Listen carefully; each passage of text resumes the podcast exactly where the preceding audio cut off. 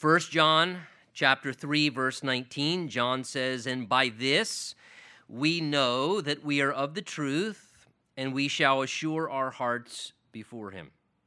For if our heart condemns us, God is greater than our heart and knows all things. Beloved, if our heart does not condemn us, we have confidence towards God, and whatever we ask, we receive from him." Because we keep his commandments and do those things that are pleasing in his sight. And this is his commandment that we should believe on the name of his son Jesus Christ and love one another as he gave us commandment. Now, he who keeps his commandments abides in him, and he in him. And by this we know that he abides or remains, the idea is in us, by the Spirit whom he has given us. And Father, we just humbly ask for your Holy Spirit's help as we have sang and prayed and fellowshipped as an act of worship to you. We want to continue in our worship now by giving you our full attention. We pray, Lord, you would just by your Spirit's ministry now write your will onto the fleshly tablet of our hearts. Speak, Lord, your servants are listening, and certainly we believe there are things we need to hear from this portion of your word. So speak now uh, through what you have spoken already in your word by your Spirit's ministry. And we ask together in Jesus' name. And everybody said, Amen. Amen. You may be seated. You know, I don't think anybody enjoys dealing with the rather unpleasant experience of our thoughts or at times our feelings within of things like uncertainty or perhaps feelings of fear or thoughts of concern or just a general lack of confidence regarding something. We would all certainly much rather enjoy the better experience of what we would call assurance. Not insurance, but assurance. And assurance is that confidence or certainty regarding something so that you can be at rest about something. The idea is because you have confidence and you have certainty regarding something, you can be at ease or rest about that. And it is the desire of God that his children enjoy the experience of assurance within ourselves.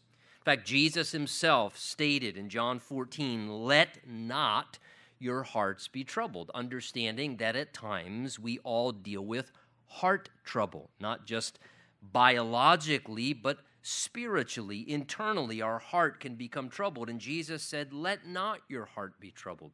It's not the desire of God that we live with a troubled heart. And this passage deals with overcoming heart trouble, being able to experience assurance within ourselves spiritually. And it reminds us that God wants us to live with a sense of inward assurance, that that is his desire for us. Now, the backdrop as we come into these verses, remember in chapter 3, John's been explaining how outward fruit reveals our inward spiritual condition. And in chapter 3, particularly, he described generally two main characterizing marks of a child of God. That is, someone who has truly been born again spiritually.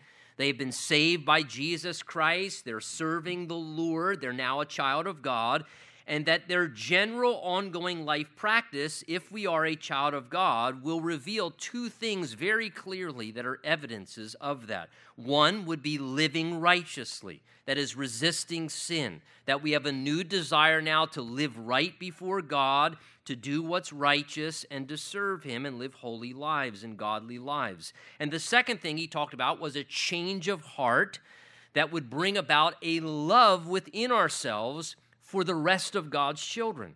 That this evidence would be there that once we truly become a child of God, now in a new way we find there's this innate love within us for other Christians, for the people of God that was not there before. And we now want to love and we have the power to love like Jesus loved. And these would be two clear evidences that we're in right relationship with God, that we're now living righteously as a general life practice, certainly not perfectly, but our general life practice is characterized by righteous living and loving in the way that our Lord Jesus loved. And that is why John then says, going on now in our text this morning, verse 19, and by this, notice, by those things, we know, he says, that we are of the truth and shall assure our hearts before him. So John indicates, notice, that God has given us a way to both discover as well as even further develop assurance within our hearts regarding our standing before God. You notice in our first three verses this morning, by our reading, John's going to repeatedly use this word heart four times. He uses that word heart four times in the first three verses here, referring to the inward life. That is the very center of who we are in our being, who we really are within our inward condition. The heart is the deepest part. We may refer to it as the source of our desires, the source of our feelings, the source, the stem from where all of our motives come from, our will. It's the inward throne. The heart is the, the well being or the, uh, uh the well or the source, we might say, that, that sends forth everything about who we are as a person, who we become as a person, how we behave, why we do what we do. And again, by way of illustration, that makes sense because, in the same way that our physical heart muscle, the organ within, that is basically the epicenter of life, which basically is the source to send forth life through blood and oxygen to the rest of the body. And the function of the heart basically circulates life and existence throughout us. It's what sustains our life, and it functions as the source and it determines whether our health is in a good condition, right, or a bad condition. And according to the condition of the heart is often the condition of the health, it determines the rest of the body's condition. Well, in the same manner, the Bible uses that analogy to refer to the heart regarding the inward person and the source of who we are, the deepest part of our inward person, the source of our desires and feelings of our passions, of what our will determines to do, the character. So the heart refers to the condition of the inward life that directly controls who we are and influences everything about us. Proverbs chapter 4, for example, says, Out of man's heart flows like a spring all the issues of life. So, our heart internally, the innermost part of who we are, can be in many different conditions, the Bible teaches, depending upon what is going on inside of us. And just like the condition of our physical heart organ, it can change, it can fluctuate, and therefore it may need to be monitored or even addressed. It appears the inward life, the heart, the central part of who we are, is also something that has a condition that can fluctuate from time to time. Our heart condition can change, the Bible teaches us. And the Bible teaches that we need to stay aware of our heart condition and even monitor and maybe at times even address our own heart condition. And one of the things God has given to help regulate the heart of man, the inward person, the throne of who we are within, is the best, if I could use this analogy, the best supernatural, we might say, pacemaker that could ever exist. It's something that we call our conscience. And God has given to every one of us from birth this thing we call a conscience, which is that God given moral compass within us from birth to detect whether we're headed in the right direction or we're headed in the wrong direction. And the conscience functions in that way where it kind of gives us a clear reading whether we're on track or whether we need to make adjustments, like an internal moral compass. It's also functioning much like an internal moral judge. Your conscience evaluates what's going on inside of you and then it communicates a verdict to you. And like an internal moral judge, it evaluates the condition of my heart. It maybe evaluates my current actions and it delivers a judgment to me right or wrong, or correct or incorrect, acceptable, not acceptable, innocent, guilty. And it's this ongoing experience as our conscience is communicating and helping regulate our internal heart condition. He says here in verse 19, this is what John's addressing, as he says, By this, we can both know, he says, know and assure our hearts, he says there, before God. By this. Now, when he says there, verse 19, and by this, it's a statement that refers by what? Referring back to what he has already just spoken about. That is the things he's just described in the prior verses, which we mentioned from the start. Two characterizing marks of a child of God the general, ongoing life practice of righteous living and loving like Jesus loves. So, what he is telling us here is by observing that kind of spiritual fruit, by this we know. By observing an ongoing righteous living as a general life practice that we've changed now, we're living righteously, and that we're now sensing that we have this love within us to love people like Jesus loved people. By this, he says, verse 19, we know. That is, we can be certain or we can be confident God's giving us away through some personal evidence, righteous living, love like Jesus. We can know or be certain, he says, that we are of, out of, stemming from, he says, the truth. That is, living in alignment with the truth of God. By that fruit evidence, spiritual fruit, we can understand God gives us kind of some evidence to know, okay, I truly am in right relationship with God. God says, let me give you some evidence. Let me help you to see that you're in right relationship with God now. Now, why does God want us to see that? Well, the rest of verse 19 answers that. God wants us to see and to know for certain we are in line with the truth of God. He says, verse 19, so that why? So we can assure our hearts before God. The idea is to bring assurance to our own hearts. That word assure that John uses there in the original language, it's a term that could be translated to soothe, to calm, or to tranquilize in order to bring rest to something. So the idea is God allows us to see some of these evidences uh, of spiritual fruit in our life so that by seeing those things, we can live with a sense of certainty to assure our own heart that we are okay with God, to kind of soothe our own heart if we get concerned about our condition sometimes, or to tranquilize our heart, to give it some rest that things are okay and we can have a degree of confidence in regards to our relationship with God. Now, though certainly none of us lives perfect in practice, we don't always do what's right 100% of the time, even as a Christian. John addressed that in the first chapter. We don't always express Jesus' love perfectly. But nonetheless, God shows us here that there is some of that spiritual fruit as an evidence in our general life practice to give us some evidence to help us to be able to enjoy the benefit of knowing, okay, I may not be doing that perfectly. However, God's at least letting me see some evidence so that I can assure my heart within that it is well with my soul. I may not be perfectly living out the Christian practice. I may not be doing everything exactly the way that I should, but God allows us to see some evidence so that we can calm and soothe our own heart within that though I may not have arrived yet, I am not certainly what I'm supposed to be, but I'm certainly also not what I was. And I can tell God is working in my life, I can tell He's a part of my life, and instead of having to live with a constant sense of uncertainty or fear or concern about my standing before God, instead, God says, I don't want you to wrestle with that. I want you to be able to assure your heart within. And what a wonderful blessing that despite all the many things that we go through in this life that can at times unsettle our hearts and make us feel concerned within the ranges of emotions and things that go on, that God has given to us graciously a way, the Bible says here, to routinely reassure our hearts okay, I don't know why this is happening, and I don't know why I'm struggling with this, but I at least can tell enough to know this I'm okay with God. And it's all okay. And eventually, it's all going to be okay.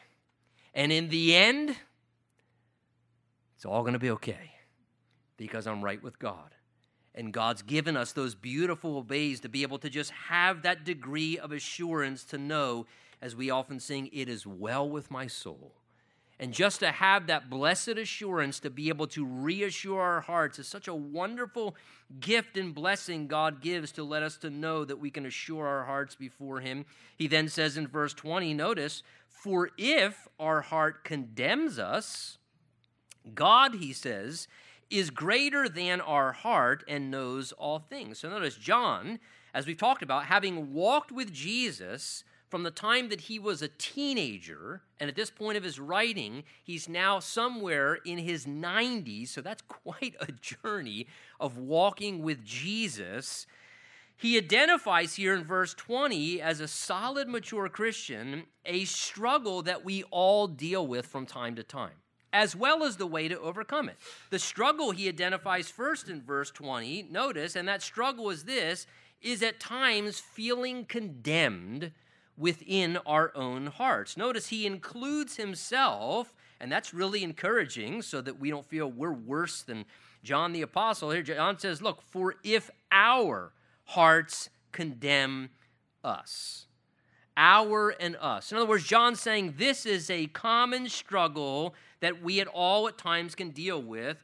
That if our heart pronounces inward judgments against ourselves, condemning us, our heart pronouncing judgments saying, You're guilty, or our heart condemning us saying, You are a failure, you're disgraceful there's no hope for you. You deserve to suffer in misery. And, our, and if our heart begins to condemn us with those kind of negative thoughts and feelings attacking us within, that harsh voice plaguing us with a guilty conscience, making us feel condemned inwardly. And notice, at times, our conscience can indeed, apparently, even as Christians, make us, and I'm going to emphasize this word, feel condemned.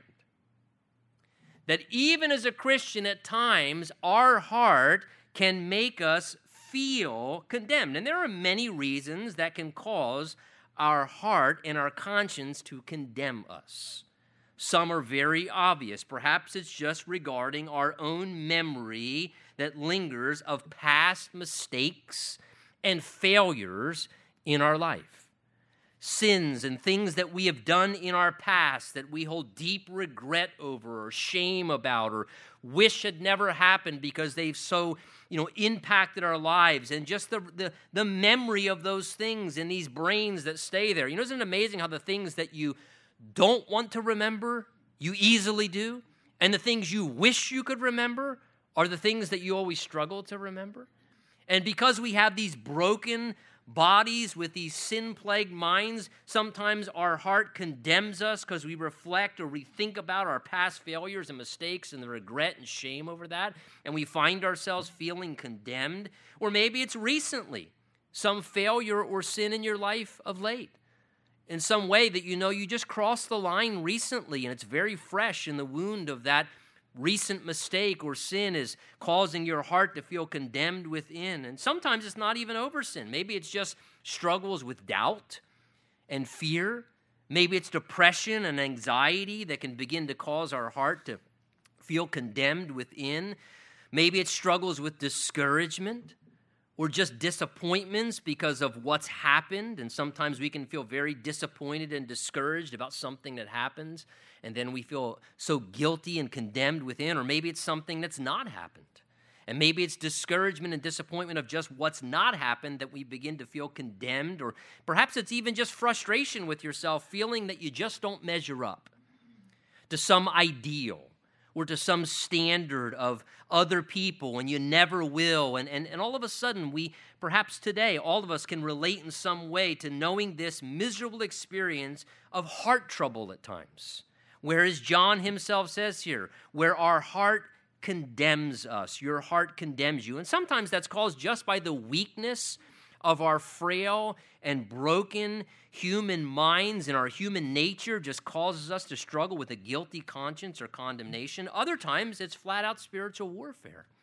And it's just the lying, condemning voice of the devil just trying to beat us up and to kick us when we're down. Always, one thing we all know, it's always a miserable experience, is it not? It's a miserable experience when our own heart is condemning us. And more than that, listen, it can be a paralyzing thing if you permit, and let me emphasize that word again permit such feelings to rule you or such thoughts to dominate and to control you. You know, Spurgeon said years ago, I can't control a bird flying over my head but I can keep it from making a nest in my hair. And sometimes we can't control in our brokenness feelings of condemnation or guilt or our heart condemning us over, and we may not be able to control the thoughts or the feelings. because we're broken people, or it may be spiritual warfare, but we can do is choose what we're going to do with the thoughts and do with the feelings. And we have to be very careful because this can really begin to paralyze us in very unhealthy ways and make us start to function in a way that's not according to God's will for our life. And so notice John says it's something we all wrestle with, but notice then he says in the antidote in spiritual maturity, he reminds us in our verse here that it's not God's desire to condemn us. That's not coming from God, nor is it God's desire that we live in this ongoing experience continually like a cycle of feelings and thoughts of condemnation that paralyze us. In fact, if you note with me there in verse 19, take note, he says there very clearly, For if our heart condemns us. Notice who's doing the condemning. It's not God. He says it's our own heart. Our own heart is the problem.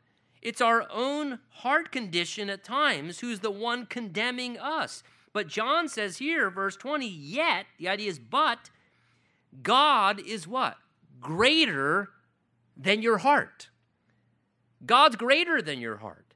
So, what he's reminding us here is God's greater than our heart. And why does he say, verse 20? And God knows all things. In other words, unlike us, an all knowing God has the truth and he has all the facts, which I don't. He has all the accurate awareness about everything. He has much greater, in fact, he has the greatest ability to know what is true of me even more than I know what's true of myself. Which means this this morning what God says about you and your condition is of greater accuracy than how you feel about yourself from time to time. Let me say that again. What God says of you and your condition is of greater accuracy than how you feel about yourself from time to time. And what God says of you and your condition is also of much greater importance than how you may think negatively about yourself on given occasions. See, our conscience can be a very helpful thing. It's God given, it's a blessing, it's a helpful thing, it can be accurate to guide us to a degree. However, human conscience, unlike God, is not infallible. Your conscience, unlike God, is imperfect. God has perfect knowledge. God has perfect awareness. John says God knows all things. That's why God is greater than our conscience. And that's why God should be listened to at times over all things in a greater way than our conscience, because even the human conscience can be a misguided, broken system from time to time. It can at times fail in its ability to communicate things. Sometimes our conscience can be too lenient. And sometimes our conscience starts being, in a way, defiled and it becomes too lenient, and we should be feeling guilty about what we're doing, and our conscience is being too lenient and not strict enough. Other times, our conscience can be way too severe. And it's way harder and way more severe in its judgment and criticisms, and it makes us too hard in strict SS upon ourselves in a way that God does not desire. That's why it's both good news and very important to remember this that God's viewpoint on matters his opinion and God's verdict, not the verdict of our conscience, but God's verdict is much, much greater in authority because God knows all things. God knows things about you that you don't even know about yourself. God understands us fully. He understands all things in connection to our lives. He sees things that we don't see. He understands things that we can't understand. He has perfect knowledge on all the facts of the situation and things that we aren't even aware of. Therefore, God's assessment is 100% accurate, and his evaluation is what's always correct and the thing that always is right, not another person's evaluation of you, nor your own evaluation of yourself. And that is so important that God, listen, because he knows all things and he's perfect, God will never be too lenient and God will never be too severe. God will always be righteous. God will always do what is just and speak the truth because God knows all that is correct. He knows our doubts, He knows our fears. He knows why we're discouraged. He understands our disappointments, why we wrestle in the way that we do in the thoughts and everything. And God understands why we're tending to feel the way we do, even when we're feeling and making ourselves feel condemned within our own hearts. And the reality is this how we feel about ourselves, the Bible is simply saying, is not the final authority. That's not the greatest authority, how I feel about myself. The greater authority is God who knows all things and what God says of us. And look, in regards to just two areas, when we sin, the Bible reveals that the heart of God is never to condemn when we're in error. The Bible teaches us that the Spirit of God wants to convict us of our error and our wrongdoing. That is, make us know that it's wrong, convince us that is wrong. And that was a wrong behavior or a wrong thought. And, and so God wants to convict us and expose our error. And then He wants to correct our error. He wants us to course correct. He wants us to change. But afterwards, the heart of God is to restore and to bless again, not to keep His thumb upon our lives the rest of our days and to say, okay, because you did that, you crossed the line, so now you can never be a, a A-class Christian. You're going to be a B-class Christian the rest of your lives. See, people do that to us in the world, and we draw that and we translate that to God.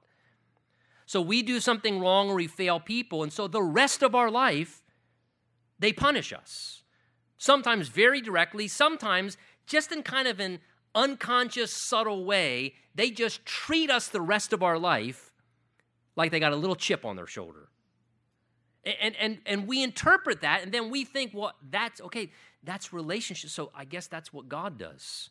Like I've blown it, I've made a mistake. I, uh, so therefore, I, you know, I kind of just, I put myself in the, I'm just going to be in the bad boy seat the rest of my life. And so, and we kind of, you know, in this way, behave in a way where we forget that whenever Jesus, who was God in the flesh, encountered people in the Gospels who greatly sinned, what would he say to them?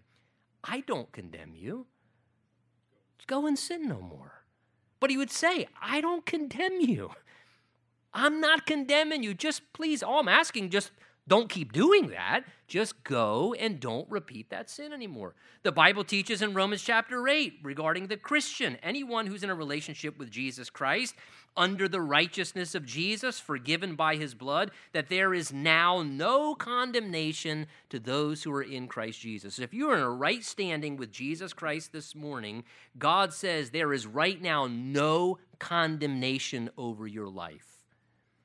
It's almost as if the Spirit of God would say, Listen, if I set you free and got you out of jail, why are you still sitting there in the concrete cell? What are you doing? I opened the jail door. Why are you? Ha- I just set you free from jail. Why are you living in jail the rest of your life? And it wouldn't make sense. It's almost an affront to what God's done. God's saying, I lifted condemnation off your life. Live in the freedom of that. Now, of course, that's the struggle. Our hearts condemn us, but we have to realize God is greater than our hearts. So, what God says is right because He's the greater authority. And I have to believe what God says of me and God says of my standing by faith not what my feelings or my thoughts or others may convey. And look, even if it's not about sin, sometimes I said our heart condemns us, making us just feel like a failure in some way or like we're disgraceful and there's no hope for us. And we have to remember again, God knows and sees all. So that means God's estimation of our life has much greater accuracy than our estimation of our life. And the Bible tells us very clearly that God does not see things the same way that man sees things. And so I believe very confidently, and, and, and, I have to often, to be very candid, remind myself continuously that heaven's reward system will reveal God's ways and God's estimation and God's way of measuring everything about our life on earth. And God's people who may look like failures or feel like failures may find ultimately that perhaps they wonderfully succeeded on earth in doing what God wanted them to do. And perhaps God's saying that your evaluation was just wrong your whole life long. And you condemned you. And, and, and we have to realize, even the way that we're feeling at times, if it's not over sin, that God's heart is not for us to feel condemned, but to feel his assurance, to sense a confidence, John's going to say, a confidence from God. We have to remember, he knows all the facts, and we have to trust that with him and by faith realize that it's not his heart that we live in continual condemnation. John goes on to say in verse 21, notice, for if our heart, excuse me, beloved, if our heart does not condemn us, we have confidence towards God. So the elderly John, near the end of his life, tenderly addresses God's people. He calls them beloved, my precious ones. And then he says to them here, in a spirit of love, look, let me inspire you towards spiritual confidence. He says, Our heart may be the culprit who's condemning us at times. But we got to remember, our heart doesn't know everything, God knows everything.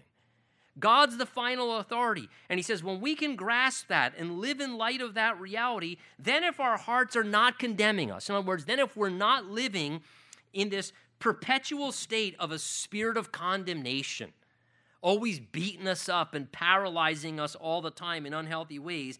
And, and, even when we do periodically do things like fail and stumble, if we just process it rightly, biblically, that means that when the Spirit convicts us of something we've done wrong, that we resort to 1 John 1 9 and we confess our sins. We acknowledge it. We agree with what God says. God, thank you for convicting me. I know that was wrong, but I, I acknowledge it. And it says, then He's faithful and just to what? Forgive us and to cleanse us from all unrighteousness. And we, by faith, receive that forgiveness and God's promise, and we choose to change and live differently. And we make the decision I'm going to forget what's behind. I'm now going to reach forward towards what's ahead. I'm going to rest in the fact that by faith I am accepted in the beloved, that Jesus has given me a position of acceptance according to what the Word of God says. Romans 5 reminds us that having been justified by faith, not works, by faith, we're right with God, and we have peace with God through our Lord Jesus Christ, through whom also we now have access by faith into this grace in which we stand. And that we choose to believe what God says and God's promise and what Christ did for us, that because we are in a relationship with Jesus, that the Bible says that by our faith alone, Jesus supplies to us a standing of grace before God. That is, that God looks upon us not as a sinful person. He sees us robed in the righteousness of a son, and that when God relates to you, he relates to you now in the same way he would relate to his son Jesus. I think that's a pretty favorable position to be in. And to know that we stand in grace and we have direct access to go to God, listen, not based upon our performance. Oh, I feel like I performed really well today. Can't wait. Talk to God in prayer. He's probably be happy to see me. And then the next day, oh, I blew it. I talked the way I shouldn't. I said something. I did something I shouldn't have done. And oh, I can't pray. I can't read my Bible. And the devil goes, Gotcha. Gotcha. Because you're going off of the way you feel rather than by faith saying, Yes, I'm a failure but Jesus died for that on the cross. I ask God to forgive me. I receive his forgiveness by faith. I have a standing in grace. It's about my position, not my practice. And by faith, I'm justified. And so, therefore, yes, I blew it horribly. I really need to pray because I don't want to blow it today. I need to read my Bible more than I needed to read my Bible yesterday because I need to hear from God. And I don't want to repeat that same mistake. And that instead we would relate to God in this way. He says here, if our heart's not condemning us, the beautiful benefit on the other side is that he says, verse 21, we can have confidence before God. See, that's the condition God wants us to live in, with a sense of bold confidence by faith as we look towards Him, enjoying the pleasure of relating to God with confident assurance within our hearts. This privilege of the Christian life to be able to approach God with certainty, to be able to come directly to God knowing that He's given us direct access and He wants us to come to Him, whether we performed really well or whether we just really botched it. Because we are coming to him based upon the reality of relationship with his son Jesus. And because we're married to Jesus, as the result of that, we now have access to our Father who's the king on the throne. And because of the relationship alone, we have this access to come directly to God and we can have confidence toward God in the way that we relate to him. Hebrews 4:16 says this regarding what Jesus has done for us. It says Hebrews 4:16, "Let us approach God's throne of grace with confidence." so that we may receive mercy and find grace to help us in our time of need. Aren't you so thankful that the Bible describing God's throne chose to call it a throne of grace? Not a throne of power. It is a throne of power, isn't it? It's a throne that's uh, filled with love and wisdom, but he calls God's throne a throne of grace. Because what is grace? Grace is receiving kind favor, help, and blessing that you do not deserve at all. And to know that though you don't deserve it and I don't deserve it, we can come, he says, confidently to approach a throne of grace to receive what help we need from God as we come to him because of what Jesus has done. How wonderful that God does not only want us to not live in condemnation, but more than that, to have, he says here, an inward, verse 21, confidence in our heart toward God, to believe that he wants to be kind to us, to believe he wants to be gracious to us. You know, in this next week ahead, may we all start relating to God the way he wants us to relate to him, not the way that we feel but relating to the Father at his throne of grace through the person of our Lord Jesus, how he wants us to relate to him, not how we think or not how we feel. It's almost as if John gives us an example of that. Verse 22, he says, In whatever we ask as we go to that throne of grace, he says, We receive, notice, from him because we keep his commandments and do those things that are pleasing in his sight. So here in verse 22, John speaks of the inward confidence a child of God can have in approaching God's throne of grace and asking for his help in prayer. Now, let me say, as we look at verse 22 together, let me begin with saying that any one Bible verse or any one Bible passage taken alone can become a basis for wrong interpretation. If you isolate any text, it can become the basis for wrong interpretation. It's often been very wisely said before if you torture any text long enough, you can get it to confess to whatever you want. So we have to be careful when we come to certain Bible passages that we interpret Scripture in relation to other Scripture and we take the whole counsel of God for sound doctrine.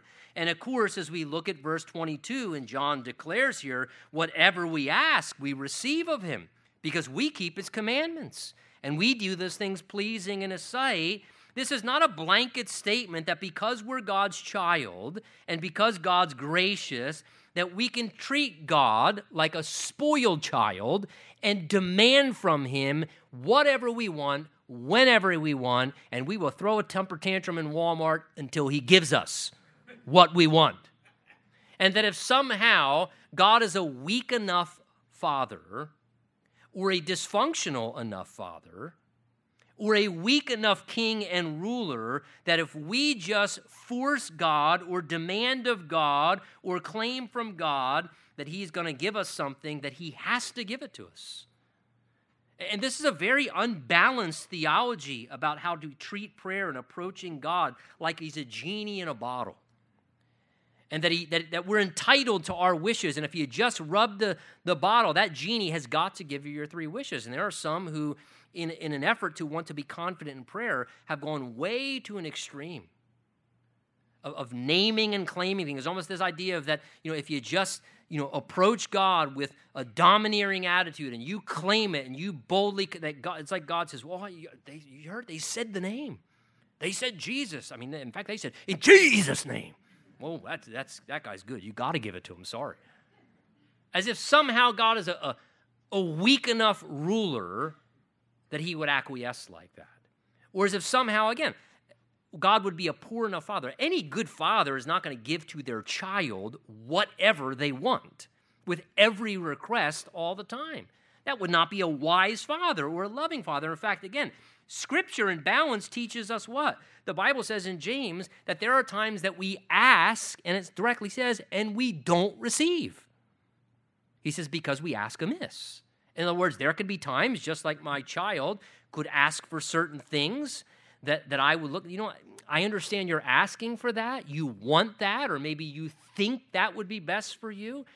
But because I have greater judgment, because I love you, because I see a bigger picture, I have more experience, even if this may make you sad or even make you angry at me, I can't give you what you're asking there. And again, any human father understands that, and we're imperfect human fathers. And so to understand that we can ask prayers at times that are amiss, that is, they're not in alignment with God's overall plan, or maybe it's just not the right time. So, what does John mean then here when he does, however, give this glorious promise whatever we ask, we receive from him? John's describing a glorious benefit of living in confident assurance in relationship with God that we can pray with a sense of faith and confident expectancy. And verse 22 even gives us graciously, the second half of the verse, the balance to this. Look what he says in the second half of verse 22. He says, Because we keep his commandments and do those things that are pleasing in his sight. In other words, when our general life practice is seeking to keep God's commands when my general life practice is I'm living a life that's obedient to the Word of God, and my heart intention is to observe Scripture, and my attitude is, God, I want to follow your Word in this situation. I'm trying to work through this, but God, I want to obey whatever you're commanding. I want to uphold your word. I want to live in, in cooperation with the word of God. I want to be obedient to your word in this situation. That's our heart attitude. And he says as well, when our pursuit is also, notice he says, verse 22, to do those things pleasing in his sight. So not only do we want to obey the word of God, but also our aim is seeking to see God pleased, not have our own way not to receive what would foremost please us, that is, our heart's desire in prayer is, Lord, not my will, but whatever would please you. Lord, you're ultimately God. You know all things. I'm just trying to figure out life here on earth. And Lord, please, please just do whatever would align with your plan, your overall eternal picture. Whatever would give you, Lord, the greatest pleasure that your will is being done in the grand scope of all these things God is doing at once, connecting and working together all things. Lord, not my will, but yours be done. Have what pleases you when our heart is in that kind of condition where we're saying, God, I want your word to be observed. I want to obey your word. And God, I just want whatever is in alignment with your will. I want you to be pleased. I don't want my will to be done. I want your will to be done because I trust you. When our heart comes into that condition, guess what our prayers do? They come into wonderful alignment with the will of God. And then when we're asking things with that heart condition, those are the kind of prayers that God says, I'm going to cause you to receive what you've just asked of me. Because if you want me to be pleased and you want the word of God to be upheld, God says, that's a prayer I want to answer.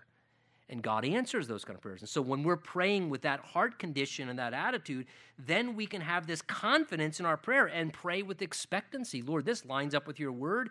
And I'm truly just, I want whatever pleases you, God. I'm willing to surrender my will in this. And when we pray those kind of prayers, we can trust that God will respond accordingly. John's going to say this in the fifth chapter chapter 5, he's going to say there in verse 14 and 15 Now, this is the confidence we have in him if we ask anything according to his will. That's the key. He hears us. And we know that if he hears us, whatever we ask, we know that we have petitions that we have asked of him. So again, when our heart wants his will, then we can know we can pray expectantly because he wants his will to be done. And so, this is what John is conveying this confident assurance that we can pray at times when we know something's God's will and we want God's will, that God is going to want to do that in accordance with what his plan and purpose is. He then goes on to say in verse 23 here, and this is his commandment, that we should believe on the name of his son Jesus Christ and love one another as he gave us commandment. So, almost in like verse 23, it almost looks like a summary statement to simplify spiritual life so that we can live assured that we're doing what matters most. And I think this is important because sometimes we find ourselves asking, God, what is your primary command? Or what do you really want me to be doing right now? What matters to you foremost? And the Holy Spirit tells us right there in verse 23 trusting Jesus Christ and loving people. Lord, what really matters to you? You know, at times we find ourselves kind of going, Lord, life is just so overwhelming. And I'm just, I'm confused right now, Lord, and I just I don't really know what in the world. I'm just all tangled up and Lord, what am I really supposed to be doing right now? How am I supposed to navigate this? Or what do you want from me? What really matters most? I just want to feel assured, Lord, in my heart that I'm doing the right thing right now. And it's almost as if God says here in verse 23, let me help you with that. Let me simplify it. First of all, I just want you to believe upon my son, Jesus Christ. I want you to believe upon his name, the idea is upon his character, upon who he is. In other words, just keep trusting my son, God says. You just keep trusting in Jesus. I know your faith's been rock, so just keep trusting my son. No matter what you're feeling, what you're dealing with, what's going on, God says, here's what matters to me right now. You just keep trusting my son. Don't turn away from my son.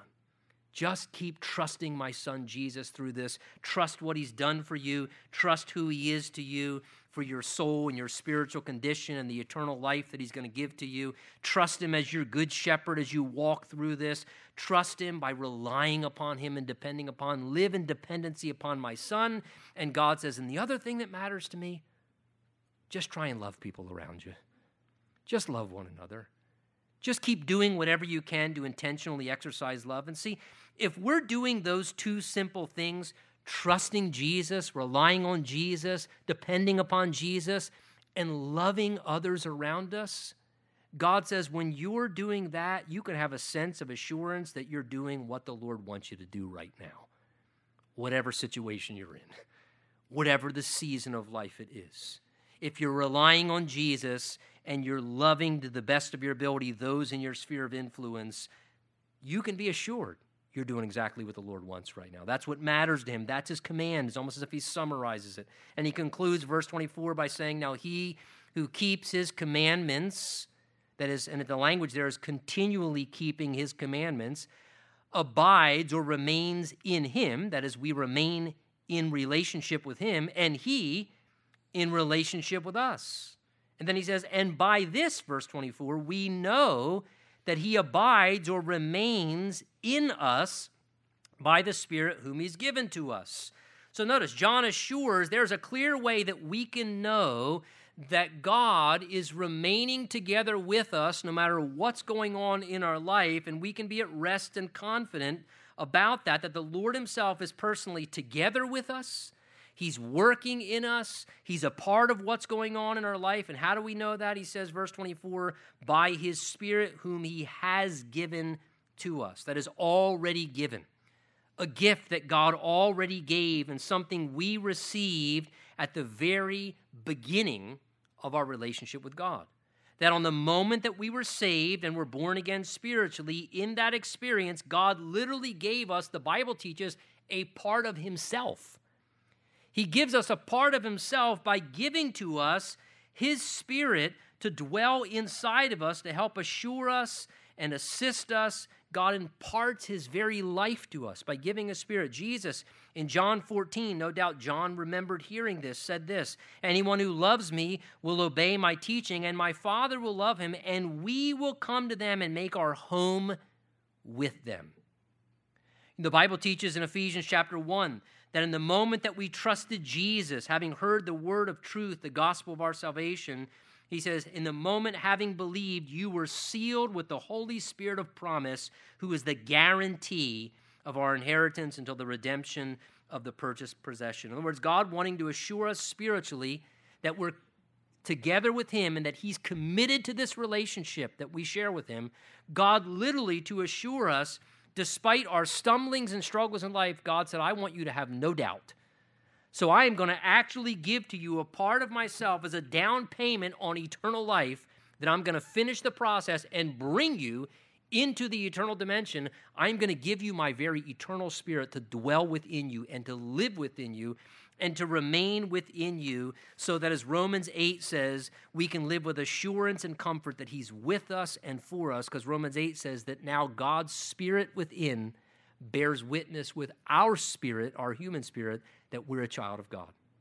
So God comes and lives within us by His Spirit when we become a Christian to assure the child of God that despite how we feel or despite what's happening in our life, God says, I'm here with you. I'm right here within you. to help you.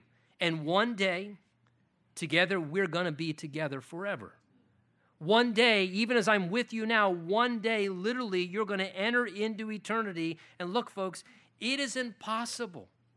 It's impossible to be assured or to know what is going to happen on this earth today or tomorrow. But one thing is sure that you can be assured about that the Bible says that Jesus is the same yesterday, today, and forever, and the Lord will never leave you or forsake you. And if you know Him this morning, He is together with you, and He wants you to know that He is with you and He is for you.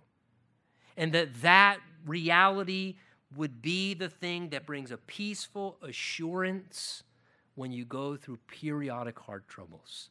Let's stand together and let's pray.